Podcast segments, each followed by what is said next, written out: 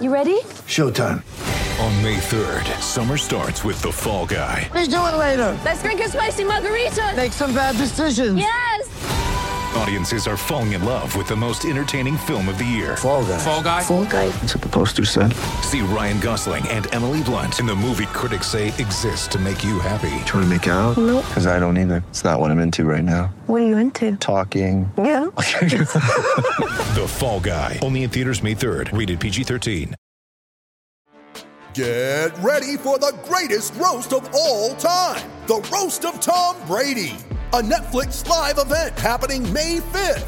Hosted by Kevin Hart, the seven-time world champion gets his cleats held to the fire by famous friends and frenemies on an unforgettable night where everything is fair game. Tune in on May 5th at 5 p.m. Pacific time for The Roast of Tom Brady, live only on Netflix.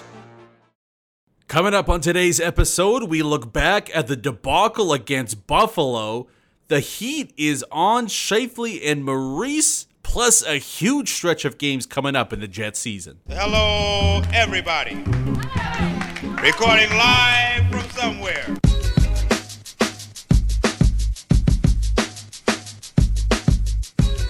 What's good, and welcome to another episode of Skates and Plates on the Hockey Podcast Network. I'm your host, Brandon Verwicky. You can follow me on Twitter at Brandon_Verwicky or the podcast at Skates Plates Pod. Well, hell hath no fury like a fan base scorned after losing to the Buffalo Sabres. It is hot right now in Winnipeg, and for good reason. I mean, in the last 3 weeks alone, these are the losses the Jets have had in the last 3 weeks. We've seen a 7-1 blowout loss to a division rival in the Minnesota Wild, an unthinkable loss to the league-worst Coyotes, who only have 5 through 30 games this season, then a humiliating demolition by the Hurricanes, and then whatever the hell you want to call what happened Tuesday night to the Buffalo Sabres. And I don't even know where the loss to Buffalo ranks out of these. I mean, to be honest, it might be the worst. It's either this one or the Arizona one, because, I mean, at least, you know, Minnesota, Carolina, good teams. But at the very least, the Jets completely dominated the Coyotes, right? They dominated the shot clock. They just couldn't finish, couldn't find a goal. But against Buffalo, yes, the Jets did have the slight territorial edge, but there were big, big pockets of time where I thought the Sabres just flat out looked like the better team, right? Like, that was a competitive hockey game. And the fact that you couldn't cruise to a win against Buffalo is beyond extremely concerning, even more so than the loss to Arizona. And to me, this isn't even a doubt anymore. This is by far the loudest calls, the hottest of hot seats we've seen for Paul Maurice since he took over the Winnipeg Jets. It's the most unified fan base in terms of demanding change behind the bench. I mean, we all know there's a segment, whether or not you've been a part of it, a large segment of the fan base has been calling for Paul Maurice's head for, I mean, well over a year now. But I didn't even think it was this bad after the loss against Arizona, if you could believe that, right? Like, there was still, you know, the segment that were backers of Paul Maurice that, you know, maybe in the back of their minds are thinking, you know what, the team's playing better, just a bit of a rough patch, we'll get through it here. But a stretch of losses followed after that Coyotes one, and then the Sabres one. Maybe that was just the straw that broke the camel's back. Like, maybe it's just because Buffalo's been Buffalo for so long that anything less than a win is utter humiliation. But it seems to me like even Paul Maurice supporters have jumped ship right now. And so I thought we'd take a look here to start off the episode at the question everyone's been asking in Winnipeg over the last few days. Is it time for the Winnipeg Jets to make a coaching change and move on from Paul Maurice after 8 seasons behind the helm? Now, when you look at Paul Maurice's tenure in Winnipeg, there's really been what I've kind of labeled as the 3 biggest criticisms, the 3 biggest issues that have plagued this team season after season. And whether or not that's been improved on this year under Paul Maurice. Because the big reason, really, that I think Paul Maurice has been able to coach this team going into this season is, I mean, A, the big sweep against the Edmonton Oilers last year, but B, the fact that he'd been coaching maybe the worst defense corps in the NHL for 2 years in a row, after the Bufflin, the Trouba, the Myers, the Sherrod exodus of a few seasons ago, right? I think Paul Maurice would point to, you know what, I need better horses on the back end, or else this team isn't going to go anywhere, no matter who the coach is. And so I think that was, you know, maybe the ultimate trump card that a lot of Paul Maurice supporters, and I'm sure, you know, many people inside the organization themselves would point to and say, you know what, until there's better defensemen on the team, you can't really totally judge how good or how poor of a job that Paul Maurice is doing. And so then you see the moves made by Chevy this offseason. Nate Schmidt, Brendan Dillon. You know, you're able to keep Logan Stanley and Dylan DeMello after the expansion draft. That excuse was no longer a valid one. The Jets had, at the very least, a passable defense corps, if not, you know, an above-average one or a league-average one going into the year. So when you look at the roster, you have, let's say, a solid defense corps, a Vezina-winning goalie, and a top-10 forward group with high-end skill, elite skill throughout your top six and a little bit into your top nine. The excuses of we don't have good enough players just no longer stacked up going into this year. I don't think people, you know, were under the assumption that the Jets were going to be a 110-point juggernaut, but a no doubt about a playoff spot, I think, was well within the grasp of what the team has this year. So with all that into consideration, has Paul Maurice improved or worked on any of the criticisms that has been levied at him by the fan base over the past several years? And to me, like I mentioned, there's three big criticisms that really stick out. The three biggest problems that have plagued the Winnipeg Jets under Paul Maurice for going on almost 2.5 seasons now. The first one is the most glaring, it's the most obvious, and I don't know if that's going to change anytime soon. That is the penalty kill. Let's face it, the penalty kill stunk 2 years ago, it stunk last year, and it's maybe even worse this season, even with guys like Brendan Dillon coming on board, where you would think that would be an automatic boost to the penalty kill. The only reason it's not dead last in the NHL is because the Canucks went into a tailspin for a couple of months. It's even worse than the Coyotes' penalty kill, for crying out loud. And this, to me, we don't even have to spend a ton of time on, right? Like, even the biggest Paul Maurice supporter would have to admit the penalty kill has been awful and likely will continue to be awful under Paul Maurice no matter how long he coaches this team, right? It's not a personnel issue now that we've had Brendan Dillon come aboard, who's been a good penalty killer in the past. I mean, there's been a number of good penalty killing defensemen that have played for the Winnipeg Jets. Not a personnel issue, it's a system issue. And the system has not changed for how many years now? Too passive, no aggression whatsoever, over-reliance on Connor Hellebuck. Again, the list goes on and on, but the penalty kill has and continues to be a major blight on Paul Maurice's resume. And again, an influx of talent, but the result remains the same when it comes to the penalty kill. Now, the second main criticism towards Paul Maurice, I'm going to label as personnel usage. This is kind of a wide-ranging one, but it includes things like, you know, line combinations, time on ice, discipline, things like that. And so has that gotten better this year with increased talent and increased expectations? Well, I think we hear the same arguments over and over again, don't we? Whether it's, you know, giving Blake Wheeler 20-plus minutes a night while he's in his mid-30s and struggling to find his game, or the countless times Nikolai Ehlers has been underutilized, breaking up Dubois, Connor, Svechnikov when they were the team's hottest line. Riley Nash getting freaking first-team power play minutes, right? Like, these are head-scratching decisions that just haven't gone away. It's been time and time again. There continues to be big-time question marks as to how Paul Maurice utilizes the personnel at his disposal. And that doesn't even include the one name I haven't mentioned there, you might have noticed, which we'll get to later on in the episode, for sure, after Paul Maurice, and that's Mark Scheifele. But speaking of him, that kind of bridges us from the second criticism to the third and final one, and that's been the team's play in the defensive zone. And I'll tell you what, when I watched the Buffalo Sabres' second goal back on Tuesday, that was everything I needed to see. I didn't need to see anything else. You had five guys up above the ring net line, your center and Mark Scheifele damn near the blue line, Kyle Connor then filling in poorly for Mark Scheifele, and then we have a man left alone, all in front of Connor Hellebuck having a five-course picnic and then scoring the easiest goal he'll have all season. It just can't happen at the NHL level. Yet we see it time and time again with this team. Miscommunications, breakdowns in coverage, and Paul Maurice even acknowledged it after the game, that the coverage there was inexcusable.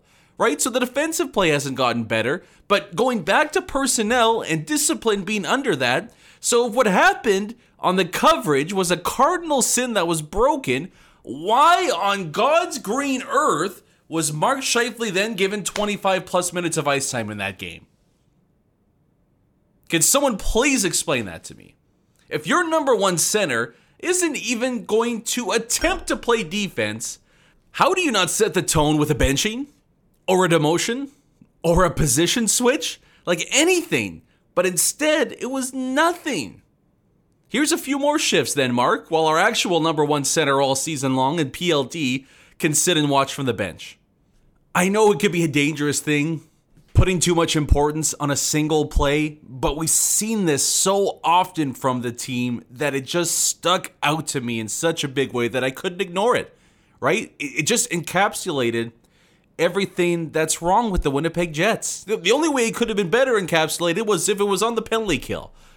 But you take a look at where this team sits right now, and those three big issues that I mentioned: penalty killing, personnel, defensive zone coverage. I don't know how you can honestly say that Paul Maurice is going to be able to turn two of those three things around, let alone all three of those things around over the course of this season. It's been a great run for Paul Maurice, but when you look at the evidence and you ask yourself, can this team take the next step as it's currently constituted? For me, the answer is no. And for me, there needs to be a new voice behind the bench. This team is too talented to be on the outside looking in when it comes to the playoff bubble. And how many times have we seen a new coach come in mid-season with a talented group that's struggling and find a way to get them playing at the level that they should be?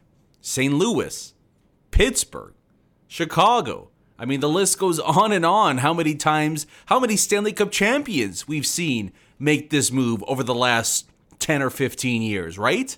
There's still time to turn this thing around if you're the Winnipeg Jets, but not that much time. Look at the standings. It can get pretty dire pretty quickly here for the Winnipeg Jets, so we'll see how decisive the notoriously patient Kevin Cheveldayoff is going to be here. I think I've made my point pretty clear here, but you look at the next four games, you take on Washington, St. Louis, Nashville, and then Dallas. Those four games all coming before the Christmas break. I mean, you go 1-3 there, I don't think Kevin Cheveldayoff really has much of a choice to make. That's why this next stretch is so critical to the outlook for the Winnipeg Jets' entire season. I really don't know how it's going to go, to be honest, because right when I think this team is dead, they find a way to turn it around. But the Jets' playoff hopes, even though it's roughly 30 games into the season, are hanging on by a thread, and you cannot just sit back and wait and hope for something good to happen. We'll see where it goes here, and we'll break down the Capitals game later on in the episode, but just fascinating times, and like I mentioned there, a couple more losses, and don't be surprised if we see some significant change to the Jets organization for the first time in, well over 7 to 8 years. Now we got to switch gears a little bit and talk about the next most heated topic when it comes to the Winnipeg Jets right now, and that is, and hey, we touched on him a little bit there, but Mark Scheifele, the state of his game right now, what's going on, what can be done, we'll get to him in just a second. But before we do that, let's give a quick shout out to our friends over at DraftKings, one of the official sports betting partners of the NFL. And again, the same deal that's been too good to be true is rolling around just before the holiday season gets into full swing. A reminder, new customers who bet just $1 on any NFL team to score can win $100 in free bets. So, I mean, it's really the deal of the season. But if Sportsbook is not available in your state from DraftKings just yet, remember, huge cash prizes up for grabs all season long with DraftKings daily fantasy sports contests. Download the DraftKings Sportsbook app now, use promo code THPN, bet $1 on any team to score, and win $100 in free bets. If they score, you score with promo code THPN this week at DraftKings Sportsbook, an official sports betting partner of the NFL. Must be 21 or older, New Jersey, Indiana, or Pennsylvania only, new customers only, minimum $5 deposit and $1 wager required, one per customer. Restrictions apply. See DraftKings.com/sportsbook for details. Gambling problem? Call 1-800-GAMBLER. All right, so Mark Scheifele, Murat Ates, if you haven't read it yet, and if you haven't subscribed to The Athletic yet, you absolutely should. I get no money for saying this, unfortunately. But Murat Ates absolutely hits it out of the park once again with his latest article that dropped on a Thursday morning, titled, "It's Time to Ask About Mark Scheifele's Ceiling as the Jets Franchise Player." In reality, it's kind of a piece about both Mark Scheifele and Paul Maurice. We've touched on enough of Paul Maurice here. We'll focus a little bit more on 55, but it's just really interesting that the first game without Captain Blake Wheeler in the lineup saw Mark Scheifele play one of his poorest games of the entire season, at a point where you would think that as, one of the team's leaders, you would elevate your game to a much higher level and maybe set the tone for the rest of your teammates to follow. And instead, we saw, again, what happened on that second goal. To me, just an inexcusable lack of effort and attention to detail and focus, all that stuff. We've seen that's coming off the heels of the Vancouver game, where Nils Höglander embarrassed Mark Scheifele a couple times in that one. And I'm sure you can point to a number of different scenarios and situations this season when Mark Scheifele has just not met an acceptable level inside the defensive zone. I mean, it's been going on for 3 seasons now, really since the playoff run to the Western Conference Finals, when everybody expected Mark Scheifele to take his game into the superstar stratosphere.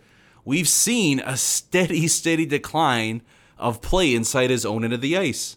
And look, Paul Maurice deserves some of the blame for this, and Paul Maurice deserves, maybe more so, the blame of just, playing him time and time again when he's giving you effort like that, right? Maybe instead of 25 minutes, he gets Pierre-Luc Dubois 19, and you flip-flop the two, right? Pierre-Luc Dubois has only played 20 minutes once in the last 10 games, and he's been the team's most impactful forward, if you want to call it, two-way play, pushing aside Kyle Connor's offensive explosion so far this season. Yet Dubois has not seen an increase in time on ice. Mark Scheifele is the one who's done so. So Paul Maurice deserves some of the blame for that when it comes to Mark Scheifele. But at some point here, and I know the coach is supposed to get the best out of a player, but at some point, it's got to come from the guy that's skating out there on the ice. And I just don't get why Mark Scheifele's defensive game in particular has deteriorated to what we've seen as of late. He's a smart player. By all accounts, he's extremely passionate about training, nutrition, finding every single edge to make yourself better, devotion to the game, right? There's no question that there is a desire from Mark Scheifele to be amongst the best in the NHL, from everything that we've heard. Yet we see the exact opposite when he's in his half of the ice. And to me, it doesn't matter who's behind the bench. It's in the player to give a damn when you're out there on the ice. And we're not seeing that from Mark Scheifele right now. And it's extremely concerning, because I don't know how else, what other carrot can you dangle in front of Mark Scheifele than, almost the legacy that he's had going into this season. Do you want to be a Stanley Cup champion? Do you want to be a guy that takes a team deep on a Stanley Cup run? We had that opportunity, I think Paul Maurice would say, to Mark Scheifele this year with a team that maybe could surprise some people. Do you want to be a freaking Olympian on Team Canada? Like a spot on Team Canada's Olympic roster was up for grabs for Mark Scheifele. On top of that, you had competition from Pierre-Luc Dubois intrinsically inside the team, pushing you each and every day. And despite all of those carrots, this might be the worst defensively we've ever seen Mark Scheifele play. And I'll even push aside the NHL stuff here. To me, when you have a chance to lock up a spot on the most coveted roster on the planet, Team Canada's Olympic hockey squad, and you come out of the gate looking disinterested, that raises major alarm bells, man. I just don't get how somebody as competitive as Mark Scheifele is can put out efforts like that with so much on the line personally for him this year. I don't know what the reason is. I'm really struggling to try to wrap my head around why 55 has been so inept when it comes to the defensive side of things, because we know he can do it. He's not incapable of doing it. I mean, you could just look to the playoffs last year against Edmonton. You know, the task of shutting down Connor McDavid. You know, Mark Scheifele stepped his game up in a big way. Go back to the playoff run a few years back. I thought he did step up his defensive game there as well. It's there, but we just don't see it outside of a glimpse here or two, or, you know, really, once the playoffs get started. In the regular season, defensive Mark Scheifele just doesn't exist, and it's extremely frustrating to watch. I mean, it's been so frustrating that I'm seeing a lot of chatter from the fan base that are just kind of fed up with it all and saying, trade the guy. You know, we got our number one center in Pierre-Luc Dubois now. Let's move him while we can, get some assets back, and maybe retool the roster after that. I don't, even with everything I said there, I don't know if I'm there just yet. Just because centermen that are that elite offensively are so hard to find, and especially when they're making $6 million a year, it's just really difficult to replace talent like that. To me, I go more so the easiest move is just Dubois, number one center, Scheifele, number two center. You shelter him. You don't put him out there 23, 24 minutes a night, but you put him out there in spots that he can take advantage of. That's kind of my first move before pulling the trigger on a deal that is always tough to win when you're moving talent like that. Actually, I shouldn't even say that's my first move. That's not totally true. My first move is what I've been saying for a few weeks now, is to put Mark Scheifele out there on the wing. And whether it's, you know, Andrew Kopp or Paul Stastny down the middle, have somebody else play center. Because if Mark Scheifele doesn't want to fulfill the defensive responsibilities of a center, have someone else do it. You go play on the wing. You can play on the wing, and we'll let somebody else take care of the defensive responsibilities of a centerman. Because you're not interested in doing it right now. So my first move is actually moving Mark Scheifele out to the wing. Then we look into Dubois, number one center, Scheifele, number two, sheltered, offensively gifted center. And if things still aren't working at that point, then I think you talk about a potential trade. But for me, even with the major struggles that we're seeing right now, it might be a bit premature. And if fans are seeing it, I'll tell you what, other GMs around the league are seeing it as well. And I don't know if you're necessarily selling high on a guy like Mark Scheifele when he's played like he has so far this season. But again, the main thing here for me when we're talking about Mark Scheifele, he's the guy that's got to bring it. I don't want to hear about coaches anymore. I don't want to hear about any other excuses. Mark Scheifele just flat out has to put more effort into the game. It's crazy. I never thought we would say that about Mark Scheifele, because we know what he does off the ice. But it's been 3+ seasons now, and he probably is what he is at this point. And it's really disappointing that with everything that's at stake this year, both individually and on a team level, that we haven't seen Mark Scheifele grab the bull by the horns and take his game to another level. All right, real positive show there heading into the weekend. But you know what? That's what the fan base is feeling like, right? I mean, I don't think I'm that out of touch with what is or what has been kind of the main topics all week after the loss to Buffalo. And it's not like it gets any easier here with the upcoming matchups before we get back at it here on Skates and Plates for Tuesday's episode. It is a daunting stretch of games for the Winnipeg Jets, and it begins on Friday with the Washington Capitals and Alex Ovechkin in town. I mean, for me, the Capitals have honestly been one of the more surprising teams in the entire NHL this year. I thought that, you know, maybe a bubble team was what they might be with their age and some of the injuries headed into the season. And instead, this is the best they've looked at probably 4 seasons. So a really, really difficult matchup. And again, obviously with Ovi on the ice, the Jets cannot take penalties because they're not going to kill a whole bunch of those off with Alex Ovechkin firing darts from the left circle there. So you got the Capitals coming in on Friday night and then an absolutely massive monumental game against the St. Louis Blues on a Sunday. As of right now, the Blues are 6 points up on the Jets for third in the division. The Jets do hold a game in hand. I'll be very, very intrigued if the Jets drop both the Capitals and the Blues games here, let's say in regulation as well. What happens? Do the Winnipeg Jets make a move? Do they wait until the Christmas break? There's a lot on the line here with these 2 games and then the 2 after that against Nashville, against Dallas, right? Like there's the chance that the Jets could be back right around 3rd or 4th in the Central, or they could be all the way down to 6th. And then we've got major questions to ask. Either way, though, good or bad, positive or negative, we'll be back at it when we return on Skates and Plates on Tuesday. Until then, though, hey, try to enjoy your weekend, everybody.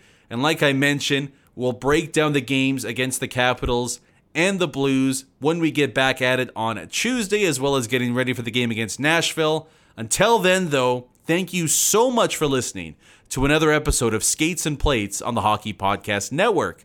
I'm your host, Brandon Verwicky. Enjoy your weekend, everybody. Stay safe out there as well. Peace.